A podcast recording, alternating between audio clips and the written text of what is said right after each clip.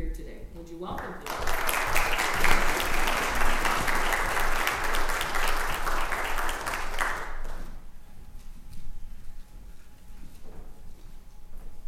Can you hear? Oh, look at that, it's on. Well, it's sure nice to be here. Thanks, Pastor Betty. Nice to see you, Mike and Betty. And everyone who's here, I've been looking forward to, to being here. It's kind of like coming home as far as I'm concerned. Amen. Uh, see the faces that I know, and most of you like. So it's great. Uh, my wife's not able to be here with us today. Um, she has 50 some students that she teaches music to, and and there's not a recorded case of COVID in Cumberland County at all. And but she's just a little nervous about traveling around the provinces with me in, in these moments, so she's kind of been staying home. She was planning to come, and she really wanted to, but then in the last minute she said, "Well, there hasn't been a case yet in the school. There hasn't been a case in Oxford or Amherst or Spring Hill, so we're just kind of doing our part of watching the world go by, I guess." Well, it's nice to be here today, and today's a special day. Uh, there's a pastoral change happening, but not really. Uh, Mike is retired. Congratulations! I envy you. Uh, I'm not. I'm not sitting and doing such, but I do. Uh, I do. I think highly of, of all your service, and and uh, I know that life is changing a little bit in a good way. I know, but you know, I'm going to say it anyway, Mike, and, and then put all the pressure on Betty. Yeah. Yeah. yeah. But uh, in a little She bit, does the same thing. She does the same thing. Yeah. In a little bit, we're going to have a time of prayer. Yeah. Pastor Betty, for you in this uh, in this new component. It's not a new installation, but a new component. Right. A bit of a change. But in the meantime, can I speak to you about the Word of God? Amen. Will that be all right? Yes. If you have your Bibles, would you turn to the Gospel of Acts? Did you ever hear that in the sense of the gospel? You know what gospel means? Good news. Good news. The good news of the book of Acts. And someone said this is called the Acts of the Apostles, but it should really be called what? Acts of the Holy Spirit. Acts of the Holy Spirit. And so this morning we're going to look at the Acts of the Holy Spirit through Acts chapter 10. And we're going to start reading about verse 23 and go down to verse 29. Acts chapter 10, beginning to read at verse 23.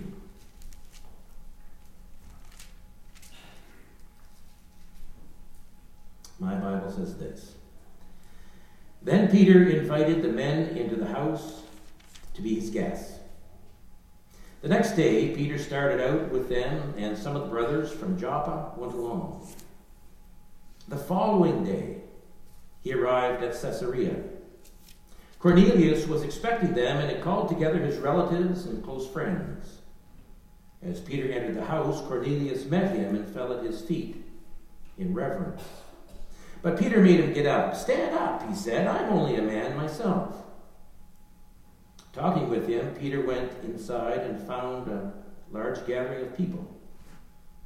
He said to them, You are well aware that it is against our law for a Jew to associate with a Gentile or visit him. But God has shown me that I should not call any man impure or unclean. So when I was sent for, I came without raising any objection. Now, may I ask why you sent for me? Let's stop there. Let's pray.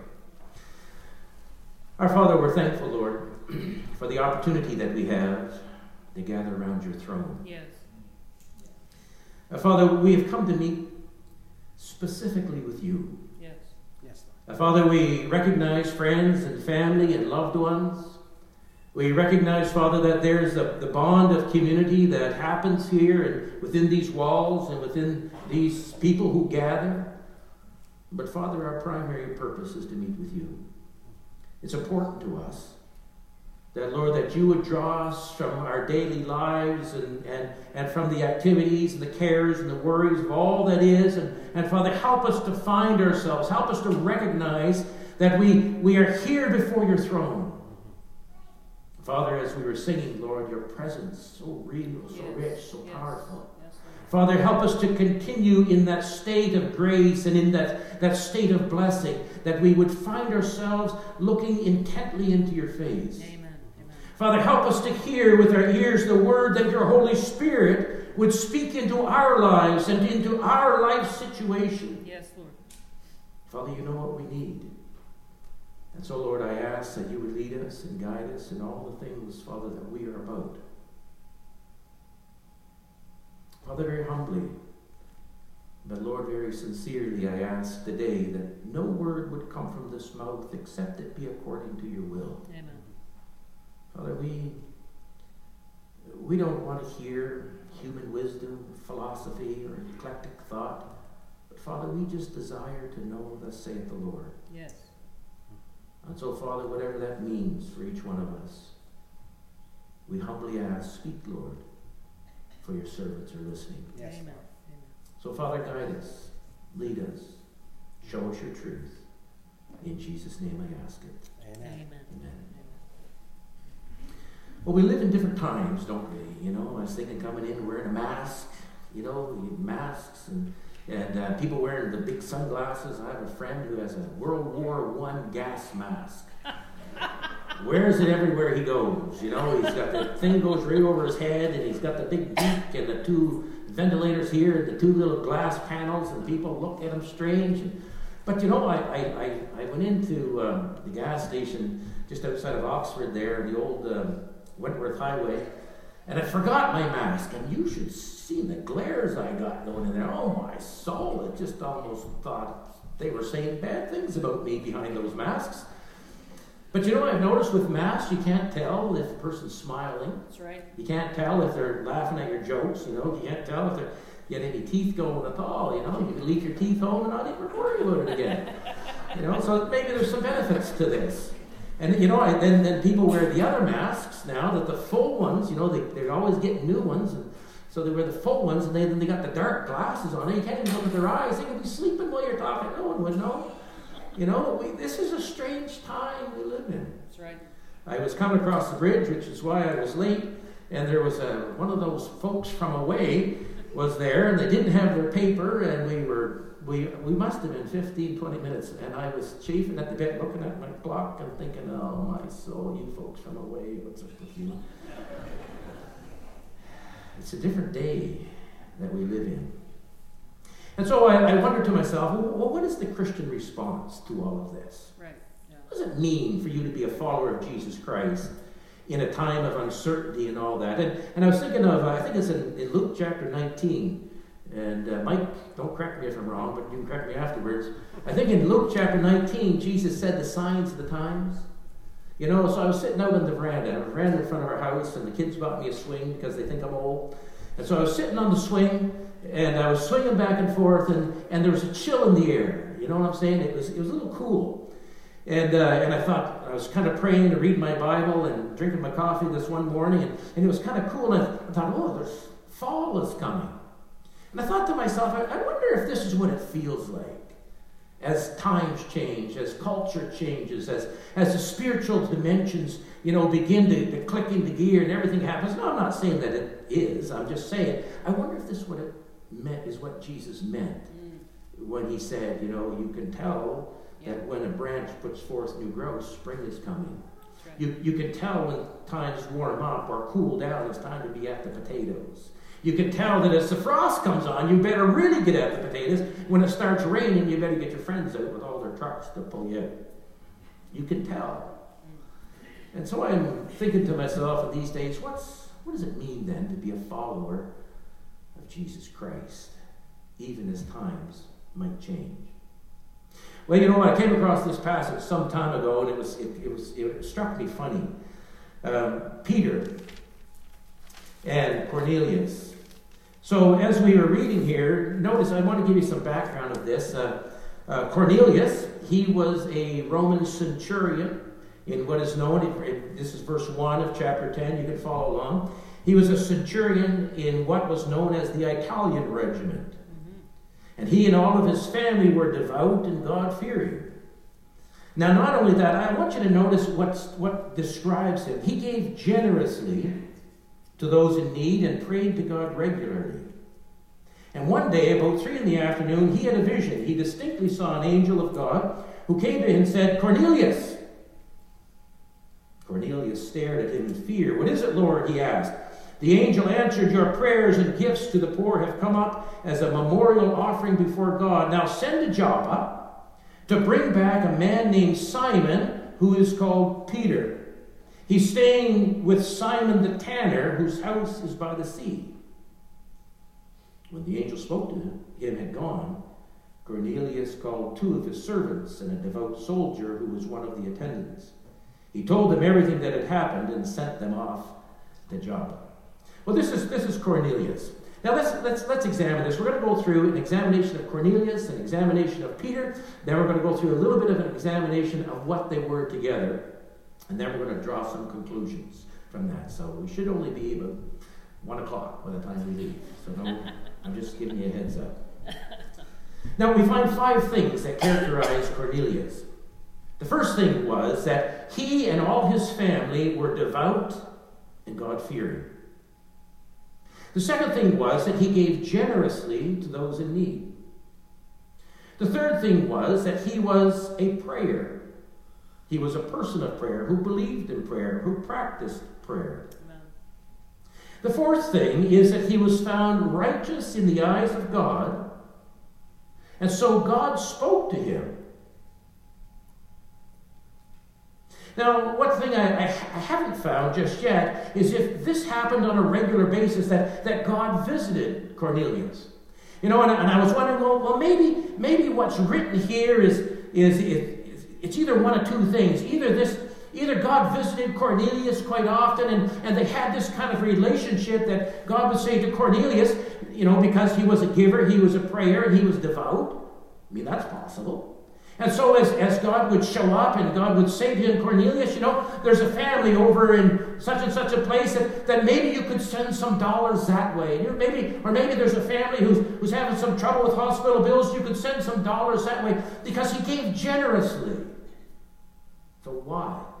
How did he determine this? Where did this come from? Maybe, I'm just reading, doesn't say this, I'll read between the lines and I'll say, maybe, maybe he had this kind of deep relationship with God that God could trust him.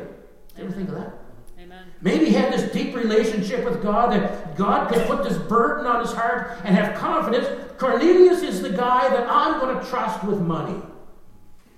You know, God doesn't trust us all with money. That's right. That's a fact, by the way, right? Yeah. Because he knows we can't handle it. You know, I've never won the lottery. Yeah, did you know that? Do you know why? I don't buy tickets. That's right. But I've still never won the lottery. You know, and then you say, well, that doesn't matter. But I, I, I have fear that if I ever bought a ticket, God would make me win, and then I'd be all embarrassed. And I'd think, well, then, you know, what am I going to do now? You know, or, or that or that maybe maybe maybe something would happen, and, and I don't know that I can be trusted with $55 million, whatever it is. But Cornelius was like that. Cornelius, God could trust. The fifth thing that we find there was God was he was obedient to what God asked him immediately. That's what verse 8 says. Amen. You notice that in verse 8? It says, uh, as soon he, he, as soon as the angel left, I guess it's verse 7, as soon as he was gone, Cornelius called two of his servants and a devout soldier who was one of his attendants, and he told them everything that had happened and sent them to Joppa. Okay, so, so I was thinking about this, you know, and thinking to myself, okay, uh, now who do you know, who do we know, that if God spoke into your life something like this, and they said, you know, they said, you need to send to uh, uh, Meteghan, uh, Nova Scotia.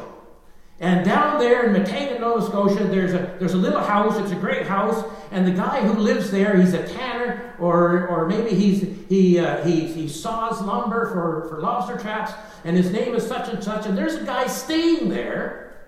He's just staying there, not living there, but he's staying there for the next couple days. And you need to send somebody today to go get him.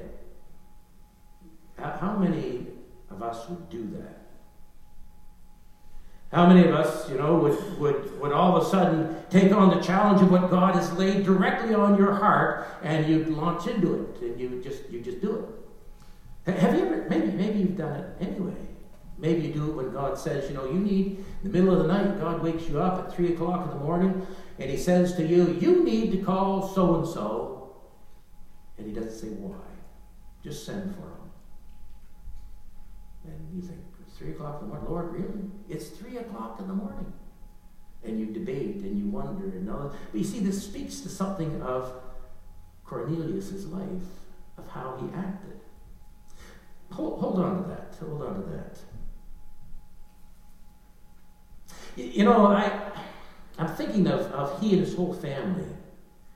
Wouldn't they be the type of people you would want to be a part of your church? Generous givers?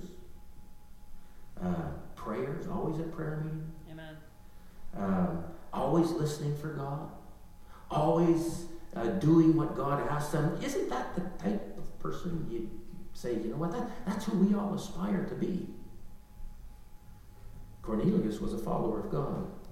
Well, let's, let's look at Peter. I mean, we know Peter. Peter's that guy who always had his, his uh, foot in his mouth, who was always saying things. He was the guy who said to Jesus, You know, I'll never forsake you.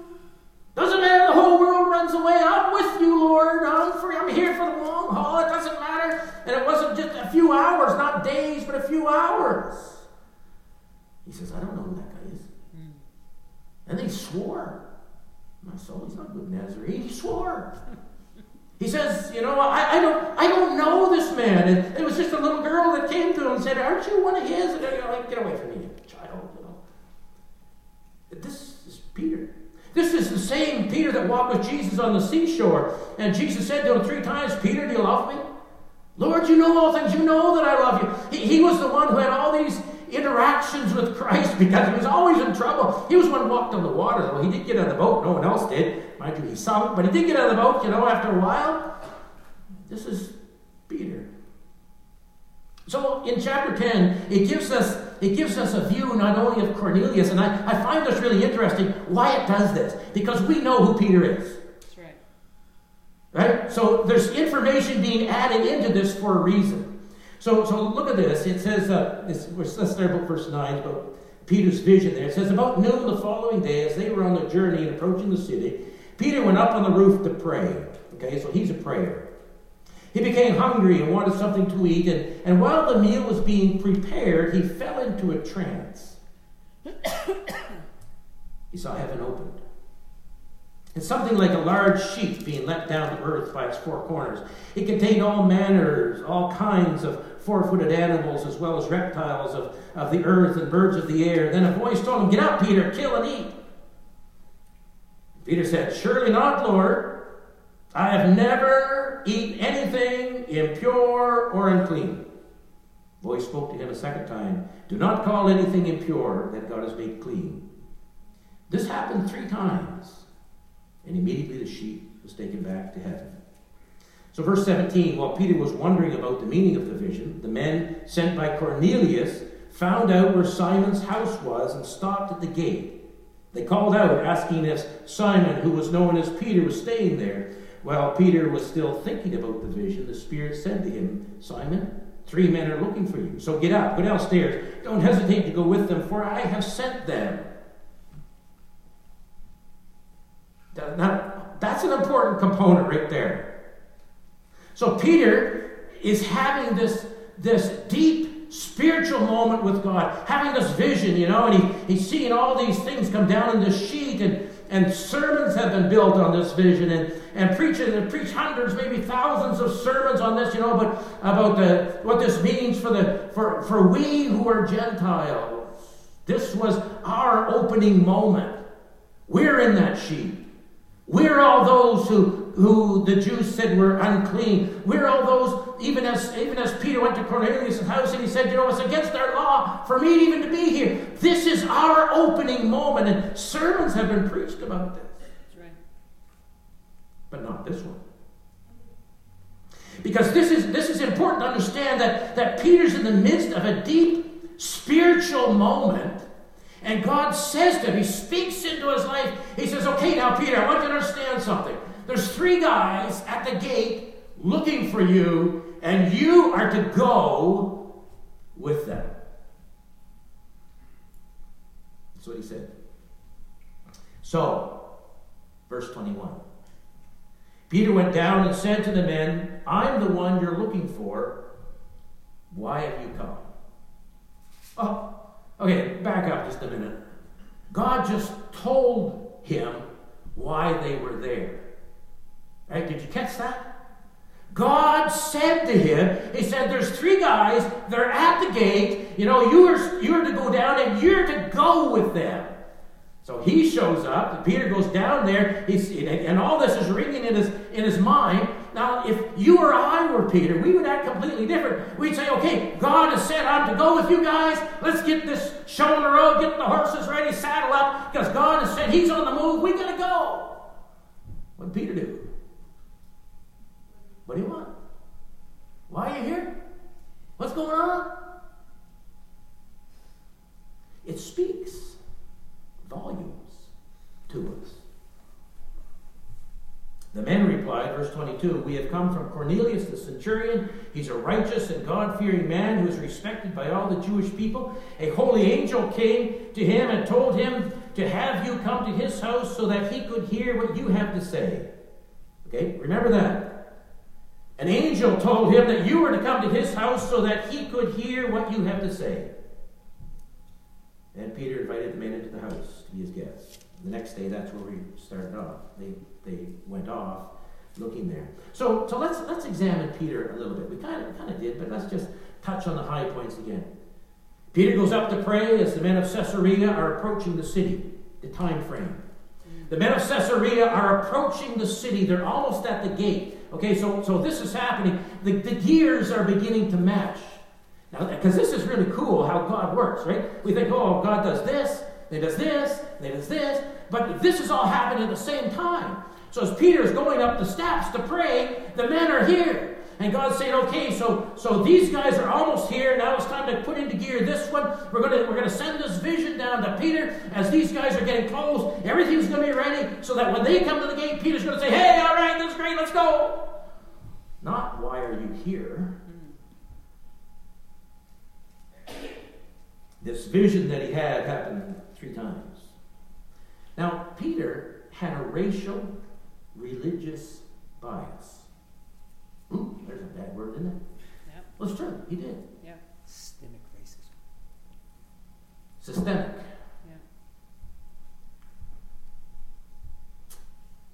Through Peter, the church, now this is, this is really cool. Through Peter, the church was about to be corrected. That's right. Now, now think about that for a minute. Through Peter, see, the church had already begun. Jesus had already died and rose from the dead. Pentecost had happened. The church was growing. Two, three, four thousand people being added to the church daily in Jerusalem. And they were situated in Jerusalem. Jerusalem was Kansas City. Jerusalem was Lenexa. Jerusalem was the global ministry center. And they said, Praise God, all the world's coming to Jerusalem. God said, Well, you know, really, guys, hold on a minute here. Let's, let's push a little bit of a reset button. Let's fix some of the racial bias. Right. Because this message is for all the world. For God so loved the World. world. Amen. But before this, it was for God so loved the Jews. Hmm. Israel. But for God so loved the world. He gave his only begotten Son, that whosoever believes in him should not perish, but have Everlasting. everlasting life. That's right. The Holy Spirit said to Peter, Three men are looking for you. Get up, go downstairs. Don't hesitate to go with them, for I have sent them. And Peter goes down and he says, Why have you come? What, what do you want? Why are you people here? So let's, let's look at the event. Let's just hold those three thoughts. We got Cornelius, we got Peter. Each had a vision, each had a point and a purpose. Let's kind of look at the event. So Peter went off to Caesarea with them. And there, there was a large gathering of people. We read about that, you know, down to verse 29. A large gathering of people. Cornelius was expecting them. He invited all his relatives and close friends. And, and Peter asked the awkward question. It- you know, I don't know, I don't know why I'm here. I don't. What, what is it want? Cornelius responded, Well, God told me to send for you. God told me you have a message for us to hear. Do you ever get put in a spot like that? I, I get put in a spot like that all the time. All right, so, so when we go down south uh, to, to do what we do down there, it's, it's always, we don't really build a whole lot. Sometimes we build some stuff, but not, not really a whole lot. We, but we do evangelism in the churches. And, and the churches are usually house churches. And so they're, they're um, well, some of the houses where people would be like the alcove back there. And, uh, and so there'd be maybe 30, 40 people in that little alcove. And you'd be sitting at the front with your back pressed to the wall. And, uh, and, and sometimes I'd go there. Of course, I, would sit in the very front pew because a lot of times that's empty. So I'd sit in the front pew beside Sheila over here. And, uh, and then and I'd be praying, you know, and, and just kind of waiting on the Lord and not expecting to speak. And Osmel would be there. And he said, Oh, by the way, it looks to me like God has given a message to Mark. I think, oh my son, really? No translator, no nothing. And so up I get, and I'm thinking to myself, sweating like no tomorrow. You know what it's like, you know, you got to stand in front of people you don't know. They don't know your sense of humor. They have a whole different sense of humor, let alone a whole different culture and language. And here you are. And then you begin. This is how Peter's feeling. You know, I can just imagine. He said, so he gets up in front of all these people, and, and Cornelius has invited everybody from around in Alberton and Ellsdale and, and way up in Tignish, and the church is just packed, and they're, they're sitting with bated breath. You know what? What is God going to say to this person? And Peter said, Not sure why I'm here, folks.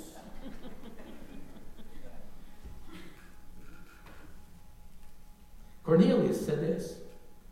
Now we are all here in the presence of God to listen to everything the Lord has commanded you to tell us. Pressure.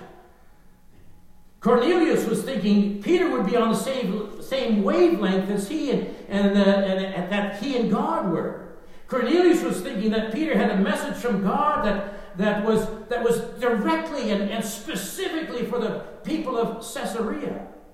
And so I, I, want us to look at the message that, that, he, that he brought here in, in the context of the situation. And we find that uh, down around verse 36. So let's start, uh, let's start here. Uh, Peter began to speak. Verse 34. We might as well start here. Peter began to speak. I now realize how true it is that God does not show favoritism, but accepts men from every nation who fear him and do what is right.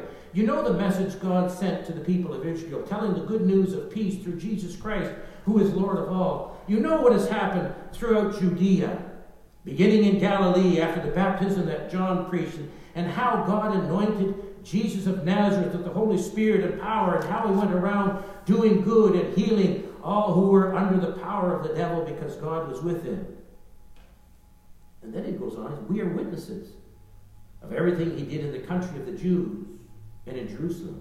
They killed him by hanging him on a tree, but God raised him from the dead on the third day and caused him to be seen. He was not seen by all the people, but by witnesses whom God had already chosen.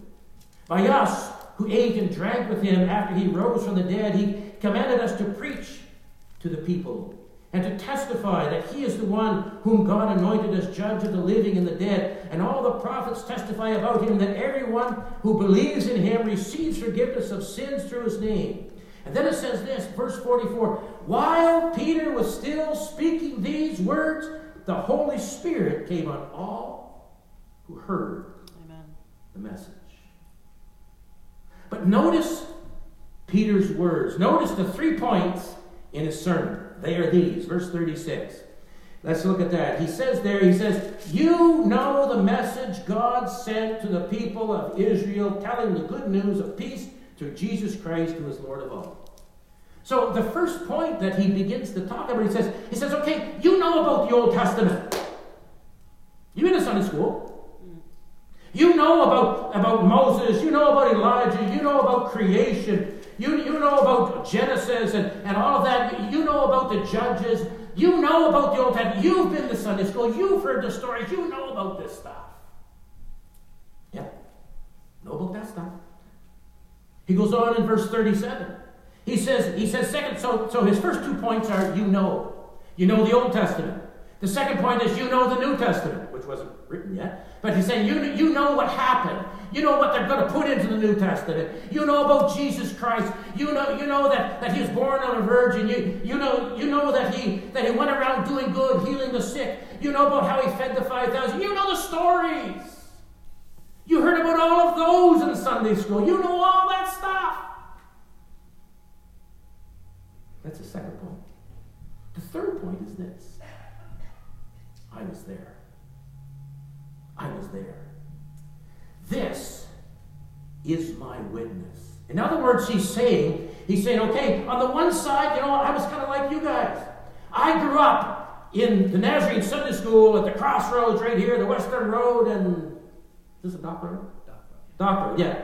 I, I, I, I remember I remember memorizing the, the, the 13 commandments.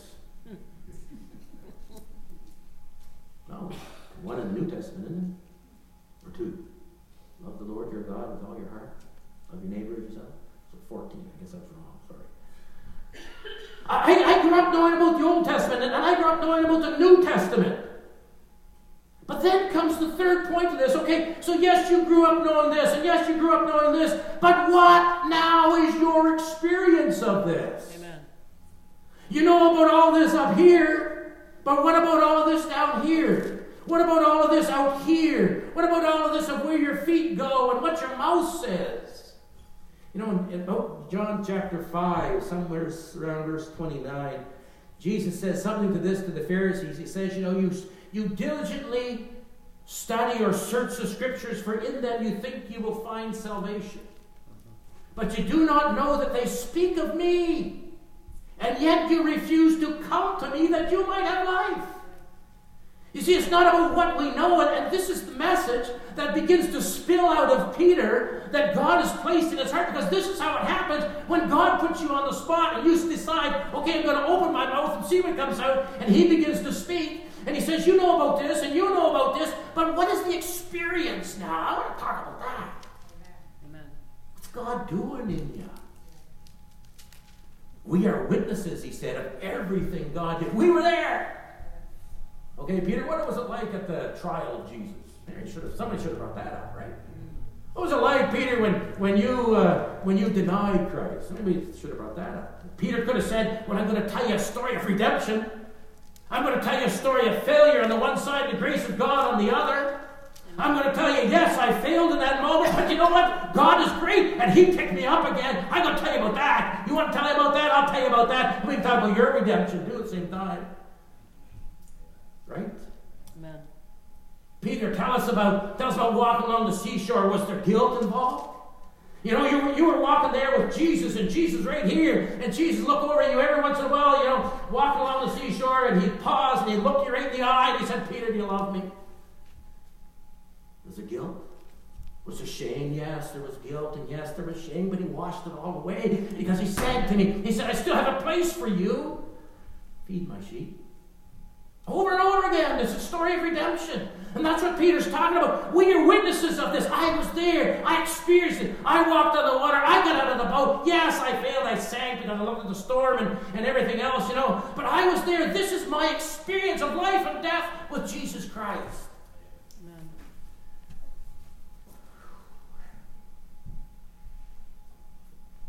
Now, it says this.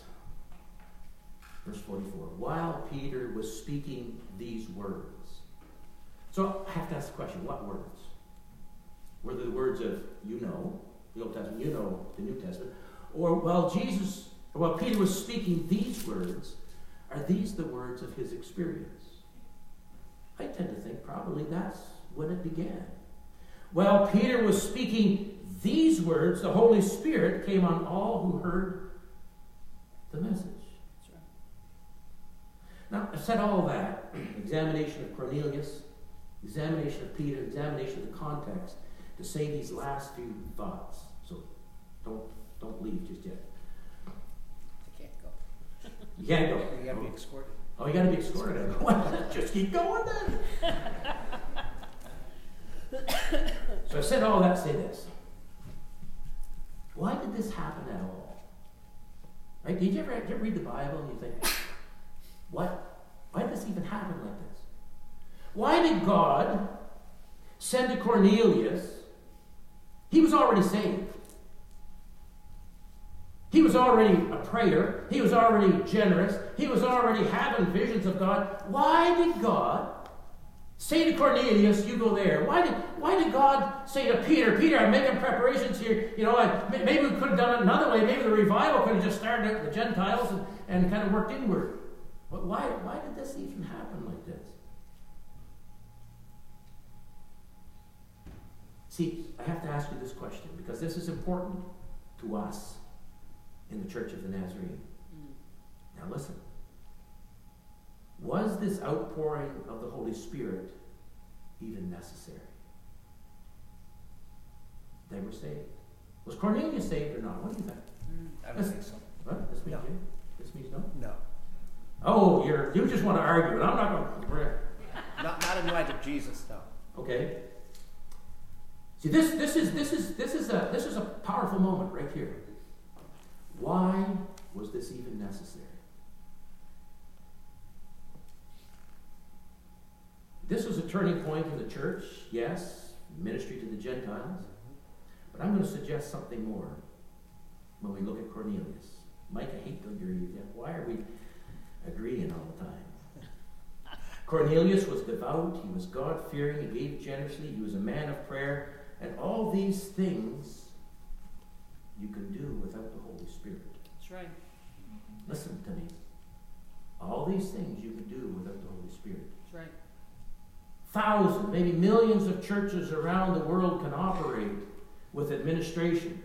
They can operate with, with skilled uh, workers. They can operate with educated clergy. They can operate with an educated board. They can do everything that needs to be done. We can raise money. We can gather crowds. You want to gather a crowd? Give away a car every week. That's right. Give everybody a ticket when they win. You don't have to pay for it. You know, you just you don't have to charge it. Be a lottery. Just say we're gonna we're gonna give a car away every week. Maybe it could be one of those little Mercedes bowling ball things. You know, you can just but you know what I'm saying? I, I mean, churches can happen without the Holy Spirit. That's right. Cornelius was happening without the Holy Spirit. That's right. See, Cornelius gives us a hint here. He, he said, We are all here in the presence of God to listen to everything the Lord has commanded you to tell us.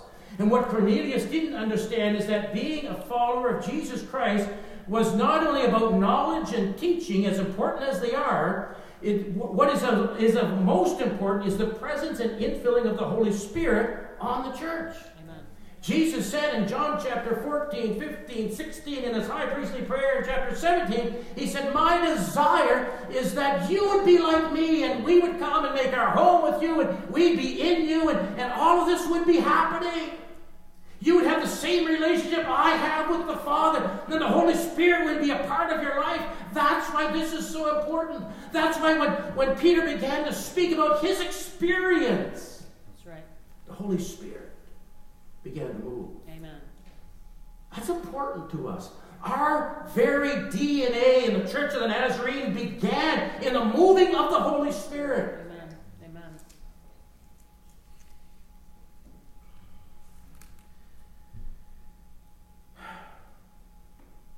You know, it's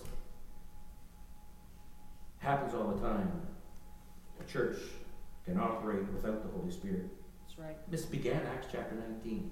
Remember that? Act- Everybody read Acts chapter 19 ever? Who was it? Who went? Uh, who went to Ephesus? Paul. Yeah, there it is. Paul. Paul went to Ephesus, and when he, when he went to Ephesus, there he found a group of Christians, about twelve, or a group of believers. He says about twelve, and he said to them in verse uh, verse uh, two. eh, There he found some disciples, and he asked them, "Did you receive the Holy Spirit when you believed?" And they said, "What? What's that? Yeah. We don't know about that." And he said, "You know, I can imagine Paul being perplexed. What do you mean you don't know about the Holy Spirit?" And you can see there, you know, and so Paul asked them, well, okay, were you baptized? Yeah, we were baptized. Well, into what baptism then did you receive? And they said, well, John's baptism. Paul says, verse 4, John's baptism was a baptism of repentance. But Jesus' baptism is a baptism of the Holy, The Holy Spirit. Spirit. Amen. See, there's a difference. Yes. Curious, eh? So, what Cornelius, to this moment in time in Acts chapter 10, didn't understand is that being a follower of Jesus Christ is about the infilling of the Holy Spirit on the person and on the church. That's right. You know, I, I've been looking through the New Testament, searching for an event where the Holy Spirit filled people without someone being there who had already been filled. I mean, there was Pentecost. But I'm, but I'm wondering, I want to find, so don't, don't say it now, but if you know of a time when the Holy Spirit really soaked in and there was no Spirit anointed person already there, I'd like, to, I'd like for you to tell me later. You see, the Holy Spirit is meant to affect the lives of people at work and at home That's right. and in your church. That's right. It's almost as if the Holy Spirit in you is, is fulfilling the words of Christ about the kingdom of God being within you. Jesus said the kingdom of God cannot be seen with observation because it is within you. And wherever you go, the kingdom of God is near. And so this is the message Jesus said to, to, for the disciples when he sent them out two by two. He said, he said, This is the message, repent, for the kingdom of, of heaven is near. It's close. It's here.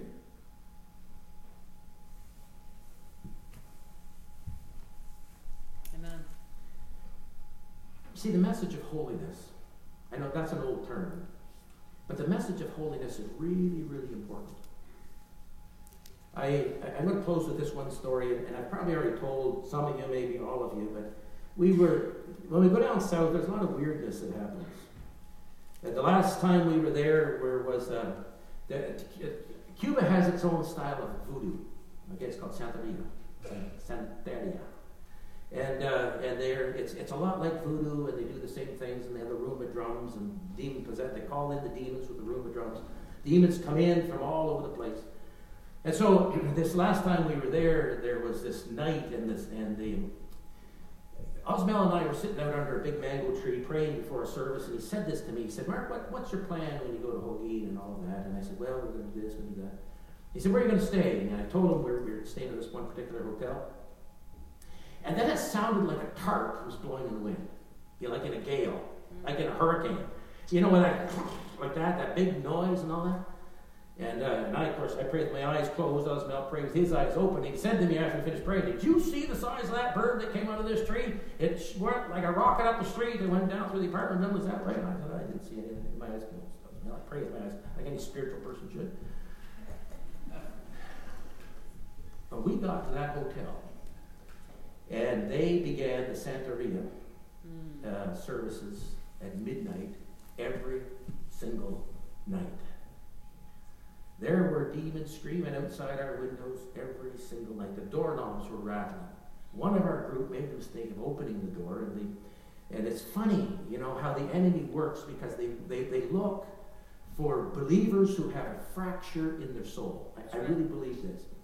So this one chap opened the door, and he and he had he had kind of he was still struggling. I'm not sure he should have even been with us, but but they made me take him kind of thing because he's you know he's in that place where this could really help or really hurt.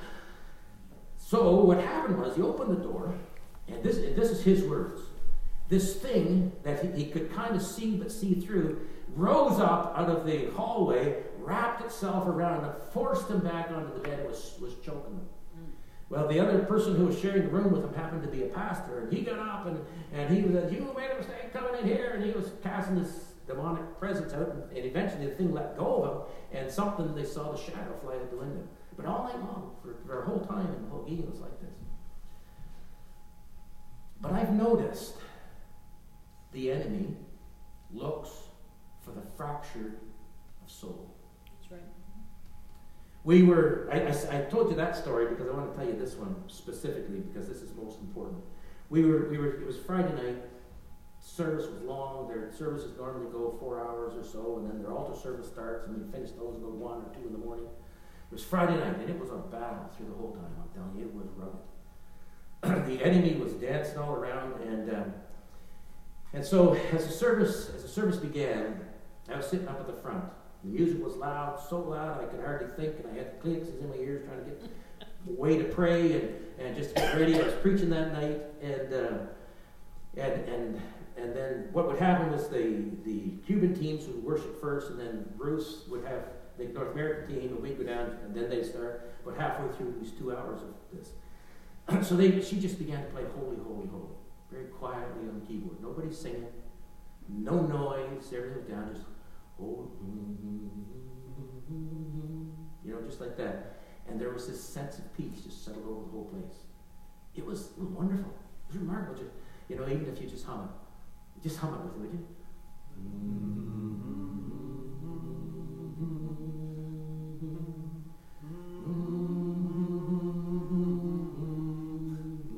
So it just that kind of a feel that settled over everything. And I was thinking, oh, thank you, God. Thank you, Lord, for this moment of peace and quiet in your presence. It's wonderful. And at the back, there was this ear piercing scream. And, uh, and Murray Scott was with us. He was the Attorney General for Nova Scotia, Speaker of the House, distinguished gentleman, white hair, really good looking guy. he was there and standing beside this lady that began to scream. She, she, it's like she dropped to the ground like a sack of potatoes. His eyes were that big, you know, at this moment. And, uh, and he kind of backed away, crossed his arms like this. Well, you can imagine what would be going on. He backs away. So my sister comes up, Carolyn, and she says, You better get back there before this thing gets out of control. And so I back I go, and Osmel and I take her. We were out in the field. There's maybe 200, 250 people in the field. And, and uh, we take her to the church because church only sat like maybe 70 or 80 people. And, uh, and this, this, I've never seen it this bad. Her, She'd close her eyes, this lady, and open them up, and they'd be solid black. No whites, no pupils, no nothing. Her head would pivot just like the exorcist almost, would go right around. But the thing that set her off was when we'd start to hum, Holy, Holy, Holy. Really a strange thing. And this, this, it was an upper level demon, and they had all kinds of spirits. She had hundreds, like legion. And uh, people outside said they could see these shadows darting out of the windows as we worked through how many there was and all this. But this upper level thing, it wouldn't leave and it wouldn't leave. And, and so, it, but it kept pointing its finger and he said, "You're not allowed to preach here. We're not going to let you preach here." Going on like that. And, uh, and so Osmel says, "You go out and start service because this is a distraction because something's going to happen tonight." So out I go and get everybody settled back down, and we and I begin the service and preach up a storm and have an altar call, and I'm watching them. And they come running out of the church halfway through, and, and, and it seems that, that what happened was that demon jumped out of that person, jumped into this person just outside the, the window there, and they came running around, and that person started pointing the finger at me and saying the exact same thing in the same voice. And then they got there, and the demon jumped into this last person, who I knew very well. This is where it gets interesting. I knew this person very, very well. She's one of her sister's translators. after it was all said and done, service was over, and uh, and a long time would go on, and, and, and she was she was out of control, and, and I remember went over to her and I, I, I put my hands on her shoulders and I prayed for her. She settled down. She came, stood up, and I put my arms around her, and I said to her, I said, Rosa, what happened? You're a Christian. And I, I was honestly perplexed. I don't understand because it, it's not my experience that, a, that, a, that any kind of dark entity would enter a Christian. She said, I said, You're a Christian. What happened? Is there something in your life that you've allowed this thing to get in? And she told me this story. This is what she said. She said, I didn't have a choice. This, I felt it go in. It was, it was like, it was like, a, it was like a viscous oil that just kind of poured itself inside me and it, and it wore me like a glove. Its arms went down my arms, its legs went down my legs, and it was in there. It's just her words were, it was in there with me. I couldn't control my voice. I couldn't control what I was saying. The language was fairly bad. And she said well, it was kicking and screaming. I couldn't stop it, but I, but I knew I was there beside it, inside. And I said, so how? Instead, she her head down. She said, Well, I did something. I did something. It wasn't a terrible, bad thing, I didn't think. But it was enough. You see, this is where holiness becomes so important. You know, and, and whenever we go down there and we talk about all this, and, and we, we you, when you live through it, it's different than just hearing the stories. Oh, those good stories, but I wouldn't want to be there. You're, most of you would be saying. But when you live through it and you're there and you recognize how much power there is in the name of Jesus. Amen. Amen. You come back here and you think, what on earth are we doing? Yeah. Yeah, I'm upset because I have to wear a mask when half the world is struggling with the demonic. What is going on in the world? You know, and, and coming back up, and, and I'm thinking there is so much power in the name of Jesus Christ, and you see the reality of the kingdom of darkness against the kingdom of God and, and the power of the kingdom of God. I, I, remember there's a guy standing here, not here, but down there, was here, and my first time down, and I preached this great sermon on faith. First time that I was doing it, right? Uh, dumb Canadian that I was. And, uh, and I made a whole bunch of claims about the power of Jesus Christ. And so this guy begins to manifest the demon. Osmel walks over and said, That guy's going to, the demon's coming out in just a couple of minutes. you got to go down there and deal with it. He walks away. Right? Now, I just preached about this, didn't have a clue about it, and I'm supposed to go down there and do something, right? So I go down and I, I don't know what to do. So I say, Well, this is what the Bible, did in the Bible. I put my hand on him and said, In the name of Jesus Christ, and I command you, come out of that guy. Well, that guy seized up like this, and he fell over like that, and the demon came out, and it went right over to one of the Canadians who you know, and it came right up to him, hit him in the chest. He, this Canadian saw this face come in front of him, and he said this. He said, I know that, that where you live, or something like that, it will come to get you. Well, that guy came over from that side of the church. He came running over to me. He said to me, whatever you said to that guy, you better be saying it to me right now. It's terrifying. But the power in the name of Jesus Christ is what's amazing. And I say all of that just to come down to this closing point. If we allow fractures into our lives, if we allow ourselves to dabble in sin and to mess up the, the beauty of holiness, then we're in real danger. Now, the enemy up here doesn't operate like it does down there. There's principalities and there's powers and spiritual wickedness. And there was a power of Persia, you remember that Daniel prayed against for, for all those days before the angel could get through. There's a different one down there, but there's one up here as well. And I'm going to tell you how he operates. He operates by you calling into question your experience of holiness, your experience of sanctification. Did God really do anything for you? If God really did something for you, how come you're offended all the time and you take on a spirit of offense? You hold on to a spirit of anger and a spirit of bitterness and all of a sudden, your great testimony that you had at one point in time, now it's beginning to fracture a little bit because you've got to get it cleaned up. And Jesus says this when a spirit, Jesus said this. Jesus, our Savior, the one that we follow, said this. He said that, that when a spirit is cast out of, a, out of a place, it goes around into the wilderness looking for some place to rest and not finding any. He returns back to that house that was swept and is now clean, and he finds it empty. Wait a minute, empty? Not empty. Where's the Holy Spirit in this?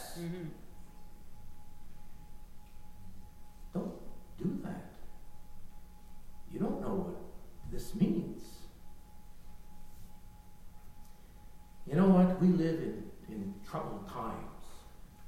And if ever there was a time for the church to be the people of God, it's today. Amen. Amen. It's today. And the Holy Spirit goes with you wherever you go. If you're on your fishing boat out there, you know, that boat is just a bobbing up and down and going on, and everybody else is sick, and you can say, Praise God, I'm safe in the arms of Jesus. And I can lead you to that same thing before we go down, friend. Or maybe you're at work on a tractor, and the Holy Spirit is with you. Amen. And people see that, you know, even in the midst of all the traumas and troubles of today, they see that, that you've got something. What is this thing that you have? So let's go back to that question. Have you received the Holy Spirit since you believed? Amen. Well, I was baptized at Big Lake Camp, you might say. No, that's not what I asked. Have you received the Holy Spirit since you believe? Okay, let me tell you one more story. Can I tell you one more story? This, this is a cool story. So we, we were down there. This was the first year. This was um, this we we had been doing this now for almost seven, eight, eight years maybe, and. Uh, and most of the Canadians who went down in the beginning were skeptical, right? And I'm skeptical. I mean, up, up here, we don't, this doesn't happen like that down there. It's, we, we're different. It is a different culture. It's a different time. The, Holy, the, the enemy works in a different way, but, you know, we understand that. And so, so the whole week had gone on, and we had these services every night, and I was tired. This, this, this was the last night. Three Canadians came up, right up this aisle right here. I was standing right down here, praying for people all night for four or five hours at a time. And uh, they come up, one said to me, supported by two friends, this was just like this. I'm not buying this. I'm not buying it, not one bit. And they said, okay. And then they said this. It was a she. She said this. But I want you to pray for me.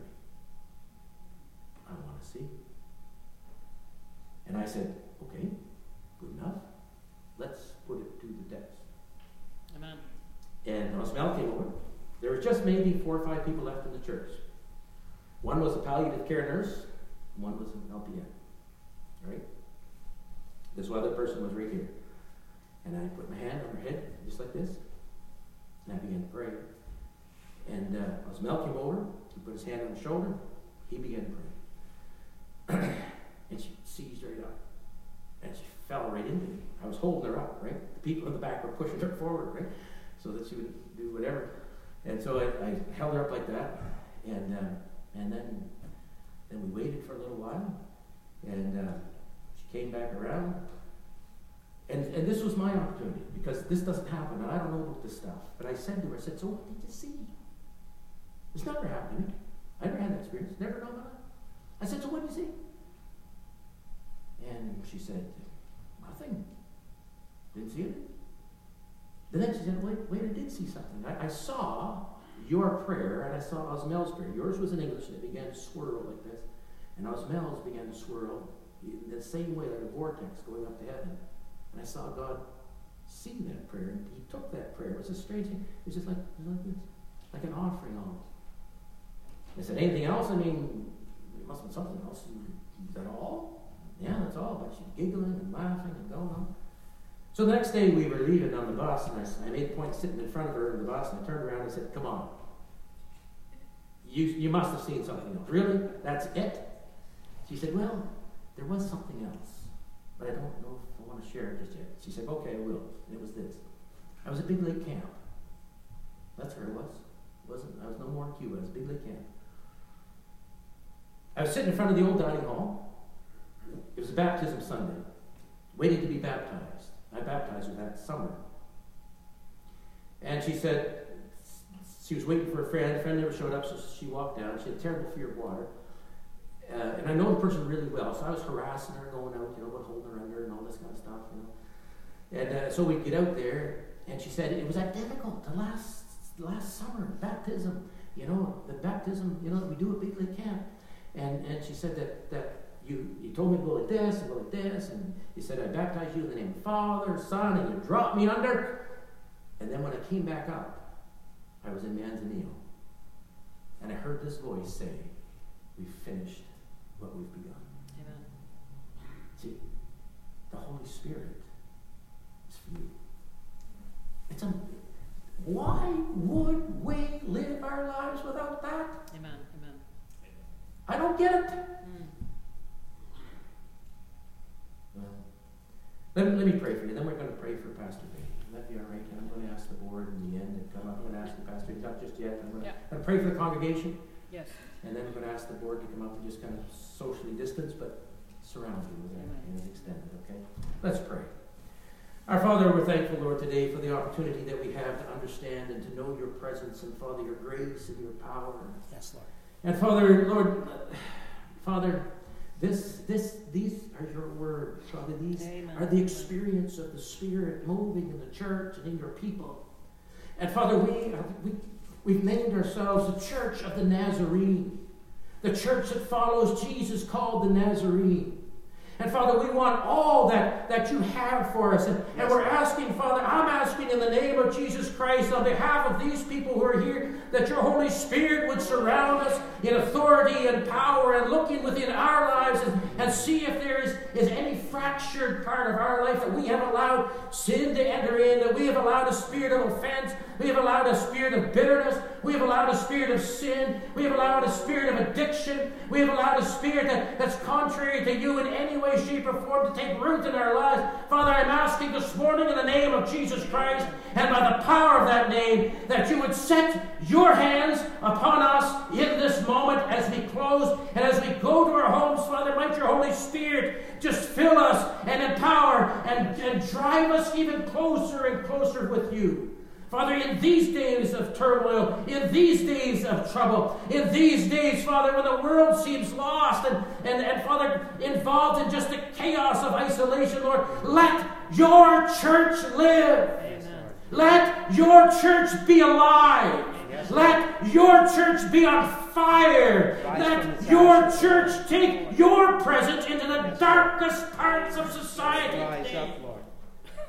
Holy Spirit, Come, Lord. Resurrection power. come in. to our lives. Yes. Come into our lives and fill and renew and mend the fractures and wash away the muck and the mire. Amen. Those who struggle with pornography. Lord, set them free. Those who struggle with alcohol or drugs, set them free. Those who struggle with bitterness or, or shame or pain from the past, set them free. Yes, and fill them, Lord, with all that you are. In the name of Jesus Christ, Amen. we ask this. Yes, Lord, for your And in the name of Jesus Christ, His we authority. receive this from your hand. Yes, Lord. Father, in Jesus' name